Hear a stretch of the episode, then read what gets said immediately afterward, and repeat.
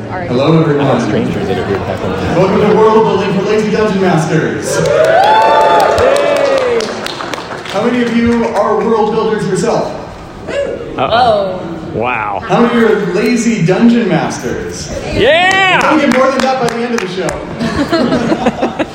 Thank you so much for coming out. We're going to give you some uh, fantastic tips on uh, how to create your own worlds. Uh, we have a focus towards Dungeons and Dragons, I think, just by the nature of uh, the panel and the panelists, but uh, a lot of this advice will be uh, applied to whatever sort of world you're making, particularly for tabletop role-playing games.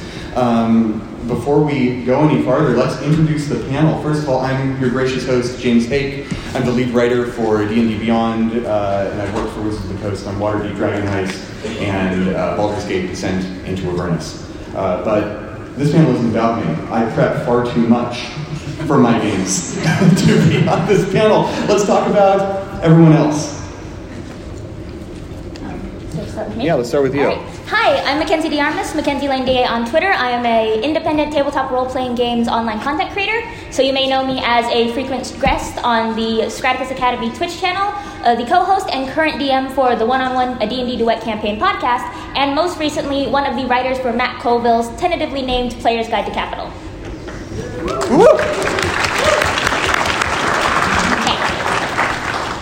Hi, my name is Morrigan Robbins. I am a I work on D and D lore research at Wizards of the Coast, and uh, you can find me on Twitter at uh, Morgan T. Uh,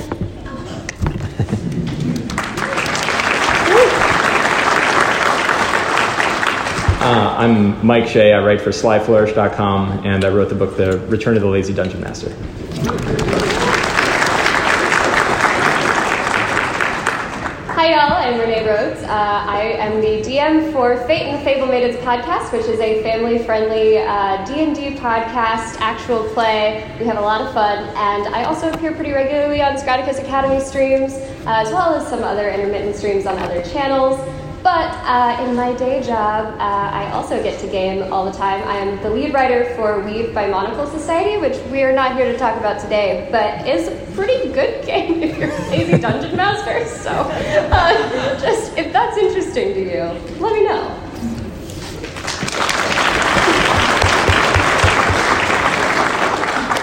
So let's get started by uh, establishing a few things. We're talking about lazy dungeon mastering. We don't say that pejoratively. We say that because uh, a good lazy dungeon master often comes from someone who doesn't have the time to put in a boatload of prep, or for someone who feels that putting in a lot of prep actually might be a hindrance to the game that they're running. And I'll let these fine people talk about that a little bit more.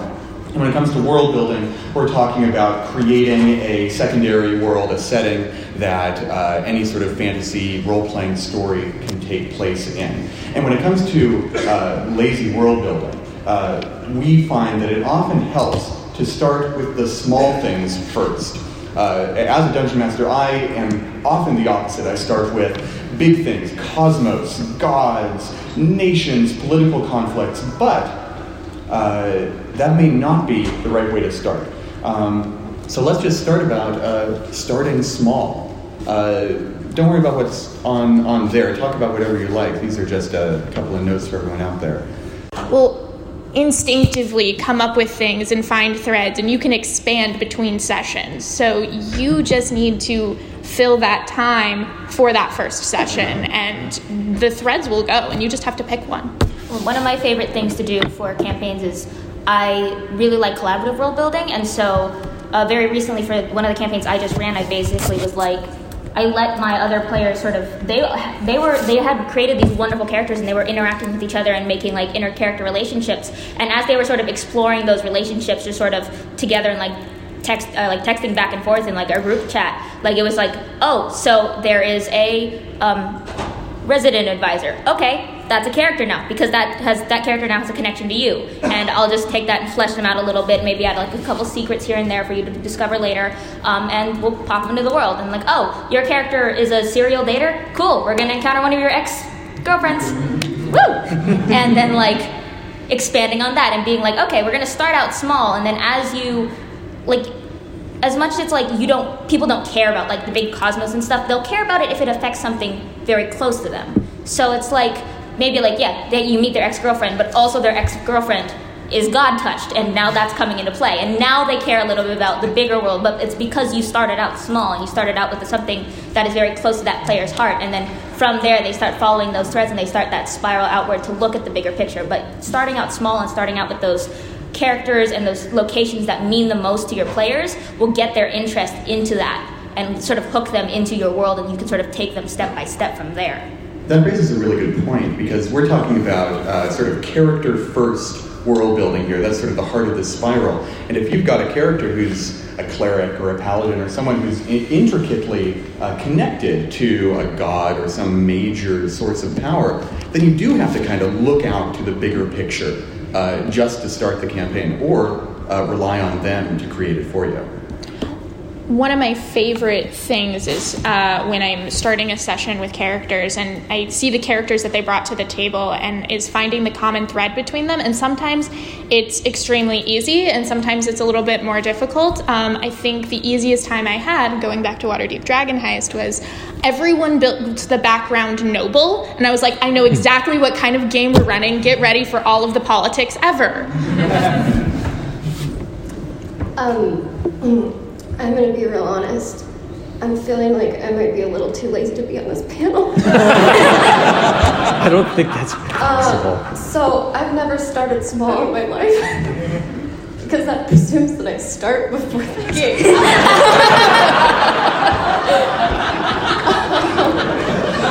so one time I had a dream about gods and uh, it was pretty epic. I said, "That's a campaign." I know there are like 30 gods. I know the names of like three, um, and so they showed up in the game. But obviously, it's taking it's taking time. And I'm going to refer a lot to my podcast throughout this process. That's one of the that's the longest running campaign that I have ever run, and it's been going for almost two years now. Um, and I'm super excited about it. But a lot of other uh, games that I've done have been one shots, which of course have a very different scope of world building. And so I, the way I see it is like, yes, I don't, I start with a big picture. Whoop, plosives. Um, but it's so zoomed out that you don't see any of the details. Um, and then I just start zooming in really, really fast. and uh, that's the start of the game. Wherever that point is, wherever that zoom lands, is just how the game begins. Uh, and I guess that is a small point, but it, it is usually character informed. It's it's gathering exactly what they're doing. And of course, I feel so terrible that I can't provide them a lot more information about the world when they are creating their characters. That I just I struggle with that. I might can give them like a word or two, um, but I, I have some people who've created incredible characters, and once they have that that thread that I can start kind of weaving together, I can zoom in, pin it to the board and start connecting that thread to other places and creating that bigger picture. One of the things. Hmm? One of the things we've been talking about a lot right now are all of these ideas are focused on limiting the scope of what you do as a, as a game creator. So I, I want to shift the focus, the lens just a little bit and talk about what you can do, not to limit the scope of what you do, but to avoid having to do anything at all. what are things you can do to, you know, beg, borrow, cheat, and steal your way into having a great game without having to, you know, write a single word on paper? Uh, I mean, you wrote a whole book on it, so let's start. With yeah, well, yeah, but I mean, one of the things that I think a lot about, and I've thought about when I'm when I'm looking at campaign worlds, is the amount of energy that has gone into existing campaign worlds. Mm. And it's like you may have a really great idea, right? And you, your campaign world, and you're like, I drew a map, right? I've got a really cool coastal line, and you're like, there's probably like ten, I don't know, could there be a billion words written about the Forgotten Realms? You know, there could be, right? You can go out to the Kobold Press booth and pick up the Midgard book. I bet you you can't make that, right? Like that's like a fifty thousand dollar book to make, mm-hmm. and you get it for like forty bucks, right? Or whatever they sell for now. you know, ask them to get forty bucks. You can probably get down forty bucks. So you know, like there, there's such value in looking at published campaign settings. And the flip side is like that's also paralyzing, right? Like this is this huge world, and I got to read 700 pages about Midgard. Like I'll just make my own, you know, I'll just figure out where the game's going to start and go. Um, but I, but I think there's, yeah, in this steal department, there's a lot to steal. And on the last panel, James Introcaso was talking about game prep, and he said that like his, a lot of his prep is reading You know, and I think that that's some of the most value you can get in your prep is picking up stuff that has gone through multiple playtesters, multiple editors, multiple writers. You know, has tons of art and all of that stuff, and you get it for dirt cheap compared to how much it took to make it right? And then work with that. So I'm a big I'm a big proponent of using other people's published worlds because I can't I can't do that. You're going to move the slides along. I think we're moving into next slide territory. I mean, yeah, I, I totally steal so much stuff. Um, I mean, I enjoy like as a as a creator, I enjoy looking at like gods and pantheons, and I enjoy looking at like cosmology and how that affects like the world beneath it. Um, but like all of my gods and pantheons, I've totally stolen them. Like I just for one recently, I just reskinned a bunch of Forgotten Realm gods and just changed a couple of things, and I was like, yep, that's good. And then for my most recent campaign, I just took like the Norse pantheon, the Greek pantheon, uh, the Egyptian pantheon. I, I went very Percy Jackson and just was like, yeah, they already exist. Everyone kind of has preconceptions of them. We'll just pop them in. It's fine. Um, but I think there's something to be said about stealing, but also stealing consciously. Like if you love something, you are going to be tempted to borrow from it, and that's just how loving something works. You love it, you want to emulate it. But when you look at things that you like, be sure to also like look at them consciously, be able to figure out what you like, but also be f- able to figure out what you don't like. And also look at the history from that and look at where you're stealing your stories from. Um, speaking as someone who comes, who is a person of color, and speaking from like a more um, a marginalized creator perspective, be wary of where you're stealing your stories from, and be wary of the inherent power balances that come from those creators. So if you're looking at something that started out with like Tolkien-esque world building, and like colonialism, there are going to be colonialist overtones, and if you steal that, you have to be conscious of that and whether or not, and if that reflects the type of world you want to create. That's something I've always been conscious of, of like what like the racial structures do and what um, like what the power structures do, and maybe that's just because of my perspective as a marginalized creator. But that's something that I would caution for when you're stealing, be able to steal consciously and be able to understand what makes something work and what doesn't. Like Tolkien has like what is you coined the term racial enclaves, mm-hmm. where it's everyone, all the dwarves live here, all the elves live here. Wow. And like Tolkien has like there is long-standing history for that. But people who borrowed from Tolkien, they don't get that history, so they just put everyone in their little boxes and they don't there's no explanation as to why they've never mixed it even though they are in very urban cities where realistically there would be some mingling and some cosmopolitan structure. And so that's just something i like to look at like i look at things that i love and then i steal most of it and then go but i don't want it to be racist. So then i fix it. Um, I think so. Uh, being able to like mix things uh, in an interesting way. So like you steal one thing here and one thing here and mix it together is really fun. Um, the public domain is your friend. Uh, is something I've learned. I have. Um, one of my favorite worlds that I've built was basically like, okay, the island you're starting off is basically Greece, but it has a Harry Potter magic school. And then the major big continent next to it, all of the different locations are based off of fairy tales.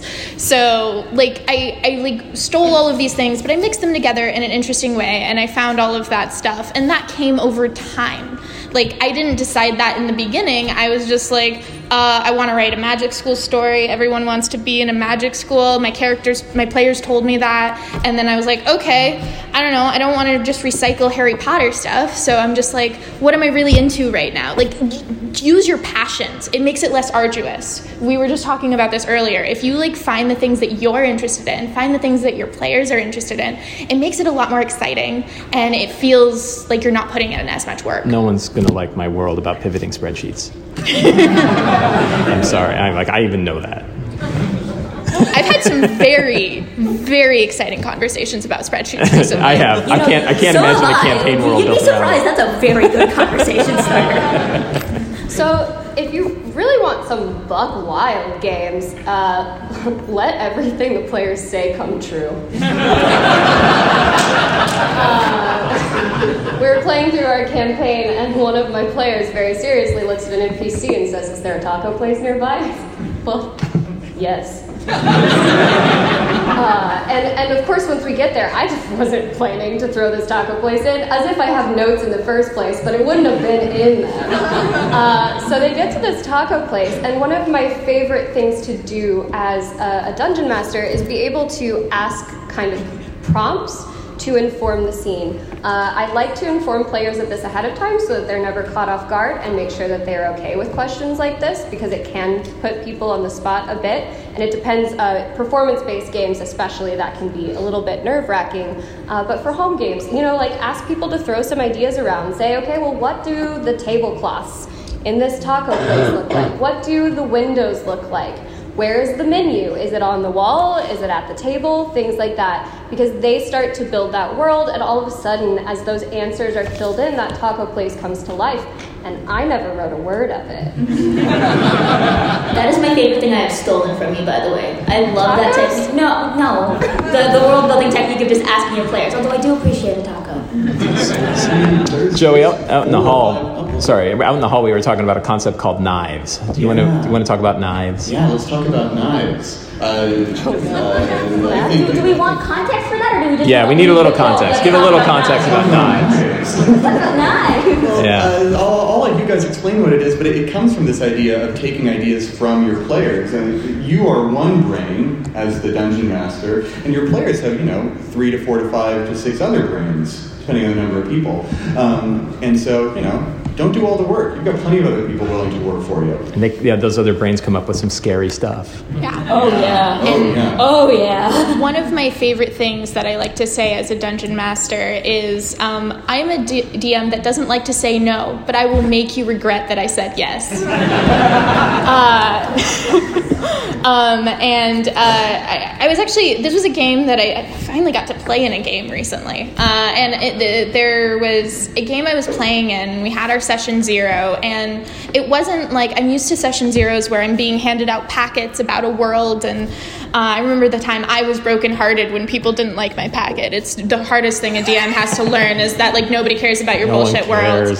Um, but it was really nice because basically what they were like, asking was like, what characters have you brought to me? We did all our character creation before the session zero, and we like just kind of like decided things about the world based on the characters we created. So this one character was like, I lived in a tower for years, and there's other towers like this, and oh yeah, I was raised by a fairy AI cult. So now we know there's a fairy AI cult in this world and a bunch of ruined towers. Okay. My character grew up in a small village, and we ended up starting in that small village. Um, another character was an academic who worked at a university. So there's a university in another kingdom now. And so, like, you come up with your backstory, all of those things can be true in the world, and the DM doesn't have to really do the work except make it work together. Can I, can I give an example of a knife? A knife? Oh, Like a knife that was talk coming about in? knives. So I'm going to talk about knives, and this is a really bad knife. So I had I had again, no one wants to hear about other people's D and D games either, along with their worlds. But so I'll be very brief. They were attacked by wizard. Wizard cast acid arrow and burned a hole through their ship, and they went back to port. And they everyone's like, "What happened to your ship?" And they're like, "We were attacked by an acid kraken." And I'm like, "Acid kraken, right?" and you know, and right, and, and they're all like, "Oh man!" Like he wrote it down. he wrote down acid kraken, right? And then like I just, I'm just gonna let that go for a while, right? And then they're getting attacked, and a kraken tentacle comes and opens up and starts spewing acid at them. I'm like, we got attacked by an acid kraken. So that's a knife, right? When when when the when the players hand things to you, and you just smile and grin and write it down. That's that's a knife. And, and I often hear about knives in the context of player backstories. Knives that are given you at the start of the game. Yeah. They, can, they can happen at any time. Um, some players, uh, I've seen get to the point where they uh, they don't like writing backstories because they know it will be wielded against them. Right? All my family members are dead. You know, I have no friends. I came from nowhere. You can't hurt me with my character, Dungeon Master. Um, but if you are that player, I encourage you uh, uh, consider giving some knives to your dungeon master because your DM isn't here to make your life hell permanently. your DM is here to make your life hell a little bit so that the game is more fun. Right? These knives can be uh, uh, good things for you because you know uh, it makes your DM worry less about coming up with stuff. And suddenly, the campaign is tailored to your character a little bit. You've actively benefited from a story that is now uh, more directly interesting to you. Um, what are some other examples of knives? So, Mm, You're gonna call me out, aren't you, I Renee? am. Oh. I got your permission first. Don't act like I didn't. No, you totally, you totally are. So, on Monday nights, I have the great joy of playing with Mac in a campaign called Tact and Diplomacy. It's not D and D. It's Shadows of Esteren. It is Shadows of Estrin. However, uh, we sit down for session zero, and Matt comes in. She goes, "Oh, I've created a tragic child," and we go, "Oh joy," because we know that that is going to make the game so interesting. It, it gives not only the other players a foundation to build upon in the interactions with that character, but also the dungeon master for the story and for the world building. And Mac hands out knives as much as she hands out smiles. And you know, because every time she messages the DM another knife, another thing, she goes, "Hmm." And smiles. And we all know this by now. So as the campaign has gone on, it did start with that backstory, that, that character backstory. But then every episode, sometimes new things occur to the players about their character or about something that they've experienced before. And so that adds on and on and on. And soon you have like a full set of cutlery. Uh, oh yeah, no, there's steak knives, there's butcher knives, there's, there's machetes. Oh, oh there's no, like no, no, butter okay, right, knives. right, right, Tiny right, little you're right. stilettos. It's not cutlery, it's an armory. Painful needles. Yeah, I, just, I've been told to stop. I've given too many knives. The DM's like, you need to chill. And I'm like, like, yeah. No, no, no. It's gotten to the point where she sends knives in text messages, just like emojis.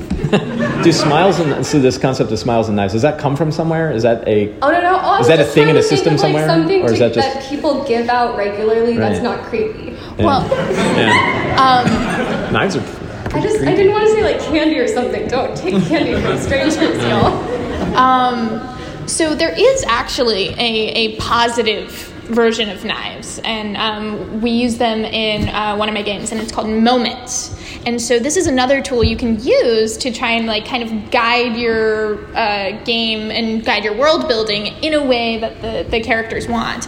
And so if your characters come with these like awesome characters that they want, and they want their backstories to be used, and they want to be a little tortured, right? But some of them just really want moments to happen in the game, and those moments could be knives, or those moments could be like, I want to become king. I want to kiss the queen awake. I want to um, uh, make a hard decision. I want to adopt a child. I want to uh, fight in a war. Things like that. And then you write all this stuff down and, like, okay, so there's a war up north, there's a queen, there's um, uh, maybe like some, like, all of these things, and you can work towards making these moments happen and trying to at least create the opportunities so these moments can exist. Maybe not guaranteeing them, but um, that's what makes the journey fun. And to add on that, that's a great thing to talk about in, in session zero what a player's expectations and goals are for their characters, and just kind of get that idea um, and, and, you know, uh, set those expectations, make sure everyone's on the same page. But then all of a sudden, you, you're feeling more prepared when you go into session one. This Yeah. is this is probably pretty common. Does everybody know what a session zero is? Is there any? Yeah. I see a lot of nods. Yeah, Great. Stan. There's one let's talk about right there. zero. She doesn't know about Just for a session zero. Yeah. If, if What's a help session one zero? person learn about session zero, this panel will be worth Been valuable, and how it relates to world building. Yeah. Um, feel free to add in if I missed something, but session zero, in very, very short, is a session you have before the campaign itself actually begins. It's uh, sometimes character creation happens in session zero. Sometimes we talk about moments and knives in session zero. Uh, oftentimes we'll put down sort of hard limits in session zero. I, like I don't want this campaign to feature, you know, parental death, for instance. And if I tell my GM that, and my dungeon master is a good person, they'll say, okay, we'll shy away from that because it won't be fun for you and by extension for the group if that's a big theme in our campaign. Does that encapsulate it pretty well? Yeah, Is there that's anything pretty else? Yeah. To add on, I, I do try to discuss goals, expectations, and hopes for the game mm. just because someone may come in and say, Oh, I just really want to combat, I really want to fight things. Which is great. But if if no one else's expectation is the same, then you're going to have a lot of clashing uh, and and a lot of people who walk away feeling like they didn't enjoy it. So if you understand what they're hoping, not only for their character but from the game overall, you can cater it accordingly to uh, to each individual at the table, and hopefully make it an enjoyable game for everyone. And, and moreover, session zero is a good place to introduce new stuff too. Like if you want to introduce anything you've learned at this panel, it won't just happen naturally. You need to be able to tell your players that it's a good thing that you want to introduce. And then, you know, you can explain it to them, they can give you feedback, and suddenly you can tailor all these concepts specifically to your group rather than just sort of scattershot hoping that it'll work. One, one, th- sorry, um, go ahead. I am a lazy dungeon master, and I understand that some of the hardest part about playing D and D as an as an adult is not all the rules. It's finding uh, people to play with and a time that works for everyone. So, um, uh, as this is the Lazy Dungeon Master panel, I want to say because session zero does create like you know it's a time before that you before you start playing the game. So what I like to do is I actually like kind of have a 20 minute session zero and just kind of get out guidelines and do kind of like a half session in the same session um, because that way we can start playing right away and we can kind of get the feel of things. So um, uh, I definitely recommend doing that if you have the opportunity to do it and you don't know when you're going to play again. Um, uh, if you have players who are interested in doing a full like hour, two hour session zero, by all means, and you want to put in that prep work, but there are alternatives to still using these concepts uh, without like ta- taking a whole section where you're not actually playing the game to do it. I think I think yes, I, I, I agree with that completely. I, I, love having like a mini session at the end, mm-hmm. you know, of your of your your prep. And one, so one of the other things that I've found really useful, and I think it helps, you know, constrain the world building to things that are going to matter to um, to your players, is to write like a one page campaign summary of what you know on the assumption that you've already got some initial agreement about hey we're all going to play ghost of Saltmarsh right? You can have a one page guide that is written in the second person. And when you write it in the second person you're referring continually to you being the characters that they are. You're constraining all of the stuff that they're not concerned with out. And you have this one page which they will actually be able to read because it's only one page. So it also you know you don't give them the 45 page like you know memorize the pantheon before the next session but instead you can say like here are the four things that really matter when you're hanging out in Saltmarsh. And I, I, think also like what i use for session zero is once you understand what your players expectations are you know what you need to prep to very air quotes the term. Because i have like uh, when one of my campaigns my players are very um, they're very he is very linear. It's the campaign i run for one-on-one. He's a very linear i want a goal i want to do this and i want steps to do it and i need uh, i want to know that progress. So i know okay i just need to prep this. But like for other campaigns i knew they're chaotic gremlins. They're going to do whatever they want. I'm just going to ask them where do you want to go? You've got your you got your car. Where, where, where do you drive? Go. Show me. Tell me. Take me along. And so knowing like what your players want and what will help them have fun helps you know, okay, I need to prep this much and I don't have to worry about anything else. yeah. And this is one of the, the big benefits of uh, stealing from published campaign material or, or even taking ideas from other popular sources is that suddenly it's information that your players don't have to memorize. It's information that you don't have to put on your one sheet.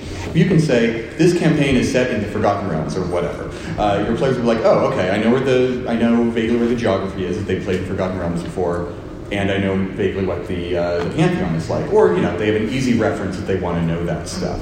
Um, I want to ask you guys one last question before we go to Q&A. Um, and I want to ask, what are some of your favorite things to steal from for your game? Oh, I got good one. I always have a good one. Like, don't start with me. I mean, you know my answer. Oh yeah. Yeah, yeah. yeah. The Wizard of Oz. Like it's it's honestly like if you've actually there's there's 40 books. First of all, most people don't know that. Um, actually, you guys all probably know that because you're nerds. Um, um, there's 40 there's 40 books, and so and the first 14 were written by L. Frank Baum, and they're fantastical, ridiculous, have lots of weird names. Steal from it. It's lots of like like honestly, I think a lot of fantasy fiction comes m- more from that, especially the more shenanigansy uh, uh, Terry Pratchett style, uh, than it does from Tolkien. I steal from what is exactly outside my front door because I'm really lazy and I also never leave my apartment, so I just look out the window and go, okay. So uh, the last the last campaign I ran over on Scratticus Academy, um, it had a very different setting. It was set in a more it's still D and D, but it was like a retro '80s style, and I took a lot of inspiration from what was exactly outside my front door, which is my college town. It's very sort of has this very retro, old timey like brick face neon aesthetic, and it's just sort of like these long streets with like very very cookie cutter houses in this sort of flat landscape, and I just love that idea of like taking this thing that looks so mundane and adding something to it, and adding something that'll just make it spark. Because I have to see this every day. There has to be something else here. I'm bored. Let me make the thing or make make my own world interesting and give me something to look out the window and be like, yes, I can make that mundane diner. Maybe there Thor lives there now. There. And sort of just like I just borrow from what I see outside. And like I lived where the wildfires were a couple years back and like when the sky's completely covered over with smoke, and I was just like, oh, this looks apocalyptic. I could probably write about that if I don't die. So I'll, I'll go with mine, not nearly as dramatic. Um, Dyson Logos. So if you know Dyson, the cartographer, right? He is now, I think, in like four different WotC books. He is the, the cartographer for those books.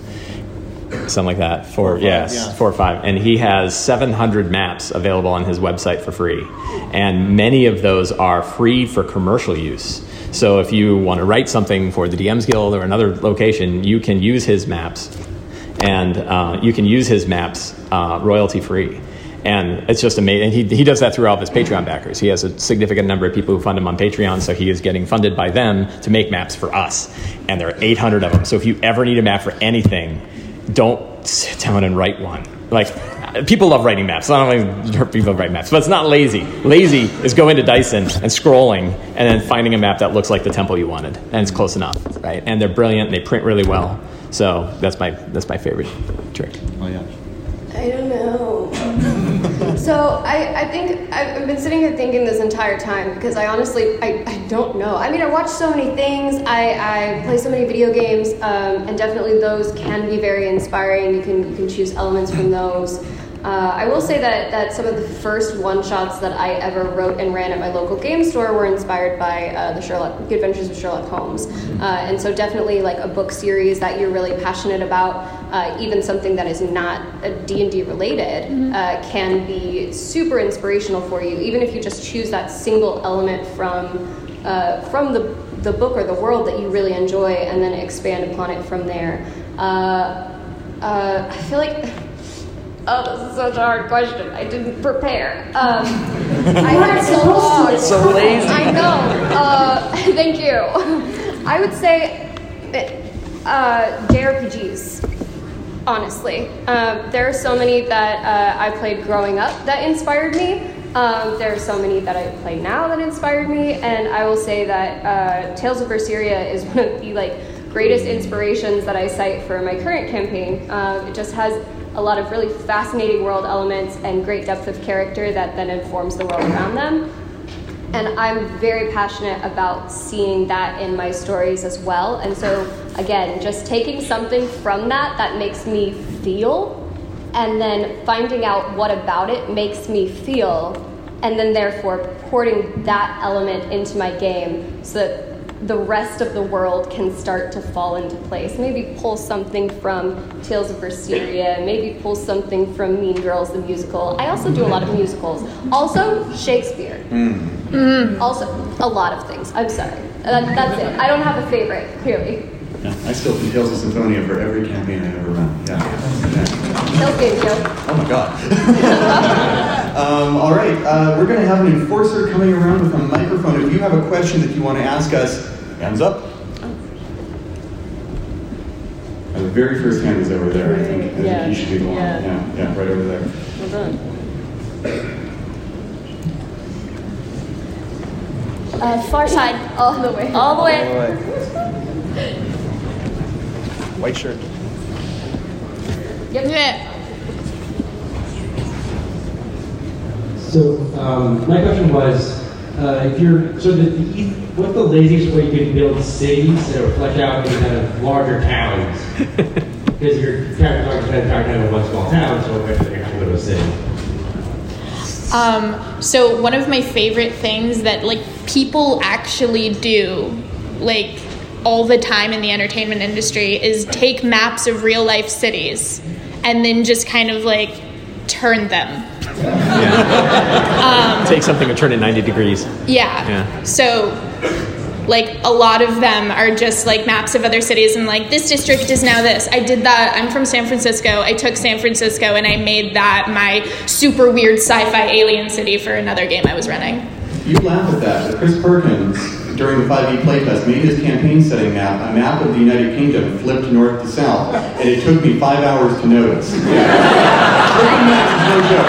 The thing is, also, if you're not a map person, because I hate maps, I run an I run an urban heist campaign in a 20-story canal city the size of Las Vegas, and I have not once drawn a map.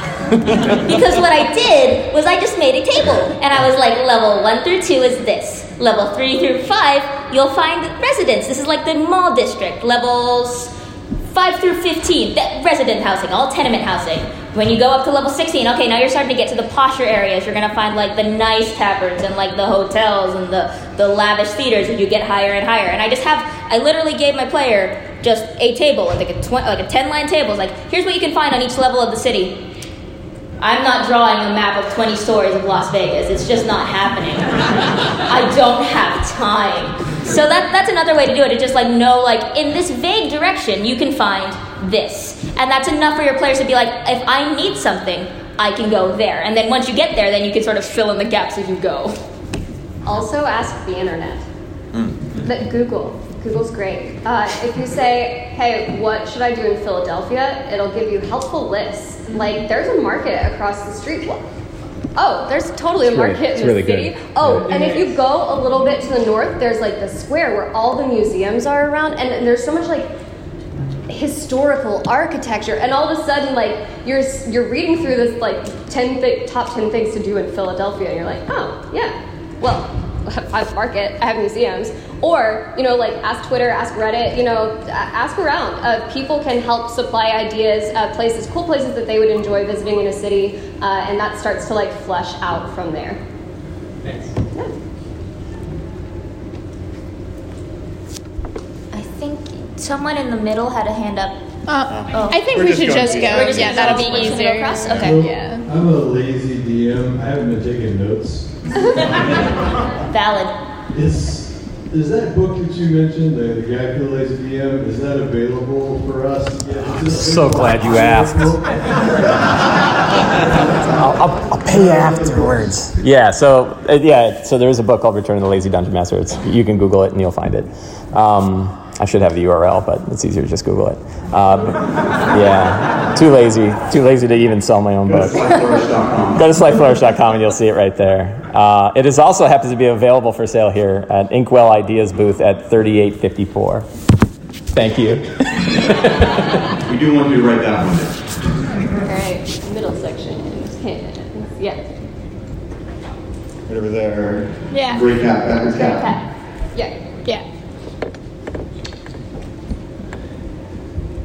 So, um, going off of the nice concept, like, what the character gives you, how do you, like, figure out, I guess, the boundaries of what you can do with that information? Like, you don't want to take that stuff, like, away from the character and make it something that's yours. Like, how do you determine what you can do? Um, I think putting things in danger with always the opportunity that they can get those things back is a, a really useful tool. Um, in uh, a game I was in, um, a character had her dog on an adventure and her dog got killed, and then the, her next character arc was like saving up enough money so she could resurrect that dog. So like in D and D, because it's a fantasy, it because it's a fantasy world. Like even if you take things away, there's always the potential to get those things back, um, and um, and making sure that anything that you do do doesn't. Um, do do anything that you We're all adults here. I'm five, apparently.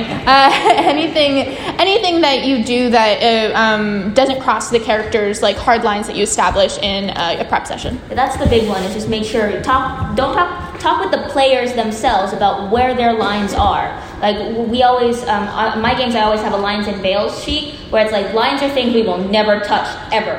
Hard line. So, and if like if your players like don't want any of their characters in their backstory to die, then you just okay. I don't. They don't have to die. You can maybe endanger them in other ways. Maybe like their town is like under a curse, or you know, or something like that. But like just the easiest way to make sure you don't cross any boundaries is just to talk about those boundaries with the people you're playing with, and just make sure you create an environment where you are comfortable enough with each other to share those boundaries, and make sure everyone is comfortable and having fun. Because fun should never supersede your world building. Fun should always be your fun, and players' fun should always be your number one priority. And I'm a huge proponent of communication in all things, uh, bef- between friends, between significant others, between gamers. So if you sit down, if you have knives, feel free to communicate with that player well beyond the lines and veil sheet. Like you can continue to have conversations with them, kind of feel out where they're at, what they're feeling regularly. If you check in after a session where you feel like, okay, I'm starting to like draw on these knives now. Are you feeling me stab you yet? Like, uh, talk about that. Hey, does it hurt? Um, do I need to stop, or do you want me to keep? Do you want more Yeah. stabs? Uh, I'm a masochist in games, so I know I know exactly my type, and I'm just like, yes, stab me more, please. Yeah, it can, it can be really. Oh, go ahead. Sorry, it can be really tricky, right? That's not. That's it, especially like there are circumstances where, you know, like, hey, you know that character that you really like? I'm thinking of killing him off in the next session. How do you feel about that, right? So sometimes it can be tricky. You're like, it makes sense that the person would be killed from a story perspective, but it might. They have a concept called fridging, right? And, and fridging is where you take like the character everyone loves and they end up in a refrigerator cut up into pieces, right? He's the only one that hadn't heard about fridging before. So, you know, and and so you're like, am I doing that? You have to be careful. Like, am I fridging? And you don't want just like you don't want the player who's like, hey, well, that's what my character would do, right? You don't want to be the opposite, which is like, I know I killed your favorite character, but hey, he was surrounded by assassins. Like, It- Not my fault, right? Is it important for the story? well, does it, or does yeah, it, so it's hard. Add value to your narrative. Yeah, but sometimes it can add value to the narrative and still really piss off a player. Well, and it could be, yeah, yeah, yeah. it could be. So you, you, like the answer is it's hard, right? And when you get to that case, you're like, where is that balance between wanting to move the story in that interesting direction? I mean, I literally have a character that is loved by multiple members of the group who his and th- these spoilers for Ghost of Saltmarsh. Uh, his butler is an assassin, right? And the butler's starting to figure out that he's getting hunted, and his first target's going to be that guy. And I'm like, but he's friends with everybody, so I'm trying to figure out how does that guy? And the ki- kid's an idiot, right? He's going to get killed like really quickly. So it's it's a hard thing to figure out, and you know, yeah. It, sometimes there's not a great answer. You, you, you either go with like, I'm going to find, I'm going to, I'm to Deus ex machina my way out of this problem, and the kid gets lucky because luck, luck is a good way. So luck can happen in any direction, and if it can help you slide into the, I'm going to be nicer to my players because the kid got good luck and managed to get away from the assassin before getting killed. My, We can take that. I think that you know, at the end of the day, we are like even as dungeon masters, like they we jokingly call ourselves gods of the world we create, but like, we're human. We're gonna make mistakes. We might end up accidentally offending our players when we do things like that. So I think like when you realize you've done something like that, that's actually the proper time to like empower your character and be like, okay, well this has already happened, but here are the steps you can take to get this back and the and like put that into place. My favorite saying to add on to the addendum of knives is like, you give, we give, like when I talk to my DM, I'm like, I give you knives because I trust that you know how to use them. That's the, like, that's the point. It's like, I, I, um, I wouldn't give someone I don't trust a knife. So you have to build up that trust with your players so they're like, I trust you that you'll hurt me in a safe way. You'll hurt me for the benefit of the story, Yeah. right? For the fun of the game. You'll hurt me in a, in a way that I know I will enjoy it, even though I might be angry at you in the moment. I might cry. Oh, definitely. I will absolutely cry. You're right. Any other questions? That, that guy's had his hand up a yeah. whole Yeah. lot. It's coming around. Mike, Mike's coming right here. Can we reach out? Uh, my question is, how much world building would you do to optimize your session zero? Like, how much prep do you need for your players to have context before you have session zero?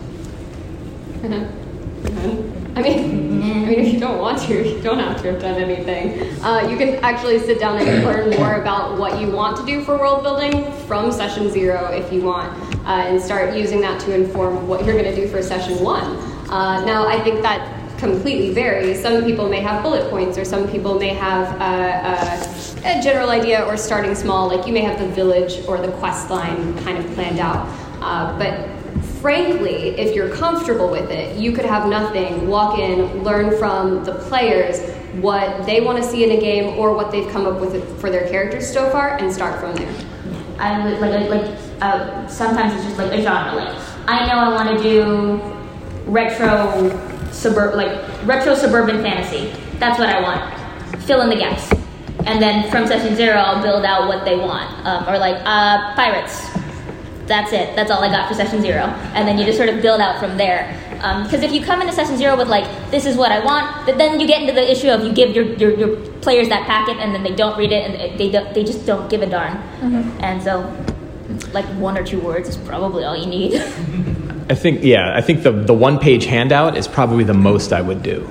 So I think I think going into a session zero and, and gathering a lot of information from the players and coming, you obviously want to structure it somewhat and have some idea about what you want to want to do.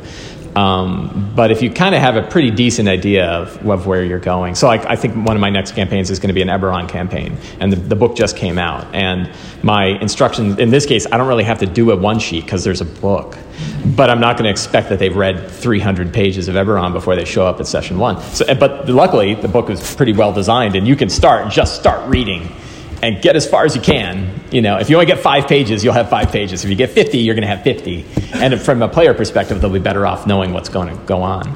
But I don't think I'm going to, you know, I think for that one, I'm probably going to have even less than normal. So pr- reading, you know, if you're running a world that is already built, which I recommend because it's, you know, capitalizing all, all that value, um, then reading it is probably a big, a big deal. Uh, otherwise, I think sticking to that sheet and saying what matter, you know, constantly think about second person. What, what, what matters to the characters? What gods matter to them? What societies matter to them? And then, yeah, and in a lot of cases, you're going to get that from them more than you're going to give it to them. Uh, for me, I am not as lazy as some of these folks. Uh, my, my session zero tends to begin um, before anyone has sat down at the table. Usually, when I'm inviting people into a campaign, I'll say, here are some ideas of what I want to play with you. Like a, maybe uh, Magic School Eberron or a fairy tale game. And from there, I'll see what people want to do. Once they've given me an idea of what, I, what they want to do, I'll be like, okay, cool, I'll see you next week. And I go in and I make a four slide PowerPoint that talks about the things I think are most important for them. it, talk, says a lot about me. It's a PowerPoint um, presentation. But, but ultimately, that PowerPoint is kind of the same as your one sheet the information is just in bigger text. Have you considered Have you considered putting it into a spreadsheet though? Right. um, I'm a firm believer that people bring better they have images, uh, and uh, that's a great reason to have a campaign source book too. It looks great. It's just the truth. Um, time for one or two more questions. Yeah, let's do one or two. Let's go on this side because we haven't gotten yeah, anything here. Yeah, I see one right there.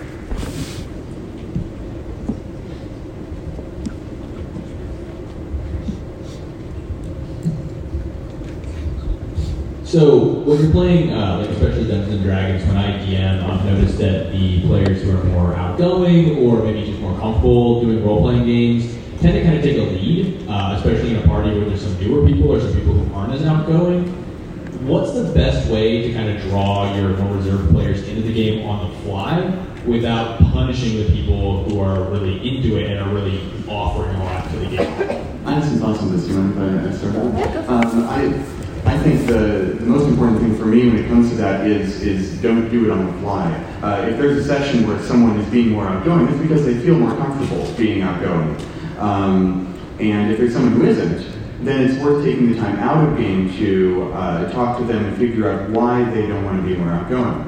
It might be that they're just not a very you know, social person. In that case, unless they feel neglected, there's no problem. They're just not going to talk as much if it's because they don't like the material or because something at the table is making them feel uncomfortable, that's a great time to maybe revisit your session zero and see sort of what, what things you've established and if those need to change in some sort of way. Um, I have a, a bit of a problem uh, myself of being the more outgoing one. So one of the things that I uh, learned uh, back when I was in camp um, was this great thing called uh, step up, step back. And um, I kind of use that, like when I'm talking about lines, veils, I also talk about expectations at the table because, you know, like we all have our ticks, our, our things that we do that is going to rub people the wrong way. And just kind of having the expectations that this isn't like, you know, like we are all coming here to have fun and we succeed when we all have fun. We win at D&D by having fun and just like setting up expectations and like really understanding like, okay, if that's the kind of role play you want to play, if you don't want to be as social, but if you want to be more social, please respect the time of other people. Like, especially when you have a lot of people, like, I have a lot of games because I'm in a theater background where everyone is that o- overly outgoing person and so we're all talking out over each other so more often than not i think you'll see that happening uh, when you're playing d&d and so being able to um, kind of manage that kind of environment and being like, okay, everybody's saying what they want to do at the same time. I'm going to go in order, boom, boom, boom, boom, and only like everyone talks once at a time, that kind of thing. I have run a lot of games for kids, uh, and part of that comes from being a, a DM for a family friendly podcast. Uh, but uh, I've, I've kind of had that experience a lot with children who are either very overeager about the game, and then the, the children who are, are not as much, maybe a little bit more shy or uncertain about what they want to be doing. And so, uh, questions are an incredibly useful tool. Uh, you can see the entire table, hopefully, from where you are in your, your DM seat. Uh, try to try to gauge things. Uh, it doesn't require any prep. It's all in the moment. It's very much like hanging out on the balls of your feet, ready to kind of like pivot whichever direction. But be prepared to ask players questions in a way that is comfortable for them. Part of that ties into expectations, but start to uh, engage them in a, in a friendly way. Say, okay, well, uh, what is your character doing while so and so is over here running around the market and setting all the stalls on fire? and a lot of times they'll be like, well, I'll get a bucket of water. I Great. I can sometimes be too firm, um, but I think sometimes uh, uh, there are times when it really works, and people like kind of understand. Oh, I'm making it not fun for other people. So I, I was actually running a game for kids, and there was uh, these these kids who were just like running amok, you know, like very murder hobo, and that's totally a valid way to play the game. But there's this other kid who's like a lot quieter and wants to just like role play and doing his thing, and I'm just like. I just like put my foot down and was like, "Hey guys, you like playing D and D, right?" And they're like, "Yeah." You want to keep playing D and they're like, "Yeah." And they're like, "As you grow older, it's going to be a lot harder to find people to play D and D with." and it's going to be a lot harder to find time for people to play D&D with and they're going to want to they're going to prioritize people that they like playing D&D with so i recommend that you be a person who people like playing D&D with I'm going to try and get uh, two more questions in the five minutes we have left. Uh, I see one right there. Question right there. I can talk so fast, I get so fast. Hi, first off, I'd like to say pivot tables are awesome. Yeah! Pivot tables! Woo! Kind of ties back to dealing with reserve players. How do you feel about? I have certain players, and I really appreciate player agency in my games. Yes. And I have plenty of players that will give me backstory to use, and I love doing that. But how do you feel about approaching a character that maybe the player doesn't know about how to give you the backstory, or you kind of feel like you want to engage their character, but they haven't given you any material? How do you balance giving them their, them agency, but also saying, okay, maybe I want to say that they have this former lover or this deranged uncle or something like that? Like, how do you approach kind of like the agency of what their character's history is and trying to give them content when you know maybe they are more hesitant to? I'm all about communication and I love communication so much and I, I definitely prioritize communication. Also, questions are an incredible tool and the internet is very helpful, it has a lot of answers. So there are actually like for writers, there are some really good like character interviews that help you uh, create a character for your novel. Uh, and it's great. It's all about the author sitting down and then responding to the questions as the character. And as a DM, you can use those absolutely to have a conversation with your players, especially if they don't know what their backstory is. They may not, or that may be very overwhelming to think about that. But if you can come to them with a couple of questions and continually communicate with them, so hey, what are your, what are your parents like? You know, like what, what jobs do they work? How do you how do you feel about them? Then they can start kind of going, oh well, yeah, actually, actually my well my mom's you know really got along for a long time, but one of them's been out working so much lately, and things have just been a little tense around the house lately. And I'm setting out for this adventure. I don't know what's going to happen. So you know, you know, start to see that uh, that it, the, the thoughts start. And so uh, definitely, I would say uh, writer character interviews. I probably would come up with something on Google, and maybe can help you kind of kickstart those ideas with a, a more reserved uh, player. In the keepers, I'm desperately going to try and get one more question. We got three minutes, go. Um, right there, middle, that side.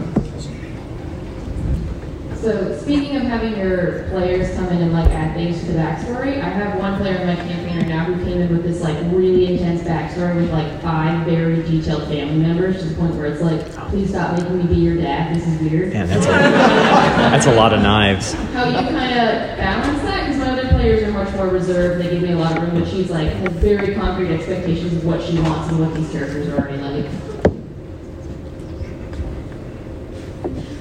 I, I, uh, Joey, I feel like you you I have talked a lot. I experience. don't in want to talk anymore. Oh, you think so? I mean, I feel like, like we have some of that going on in our game. I, I, I guess I, I feel like the, the, the way to share the spotlight best is just to, to talk to the character and ask, what is the number one most important thing for you? What is the thing that if, if you only had this, you would be happy with the game? Um, I feel it's the shortest I can say that. Uh, anyone else have anything that they think is? So was- was the question you have a you have a character that has a, like a ton of backstory? What do you what do you pull on? Yeah. Um, yeah, I mean, I, I, right. So you don't you don't have an obligation, just like they don't have an obligation to love your game world. You don't have an obligation to love every aspect of their character. So you you can kind of pick the thing that you think works, and they'll. Pro- I mean, in my experience with the ones that I've had a lot, they'll be happy if you pick anything, right? Like if you pick one aspect of the character that fits in with whatever you're thinking, and you can tug on that line, that will usually be enough. And even the four other you know major backstories will will take a backseat in their mind. That that's been my experience. Just because they give you NPCs doesn't mean you have to play them. They can exist in the background off screen. And now you can remain sheaths. I think that's a really good place to end this panel.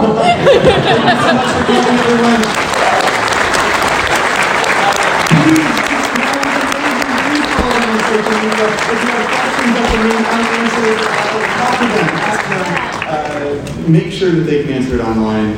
Thanks so much for coming. Have a great PAX. Oh yeah, Twitter.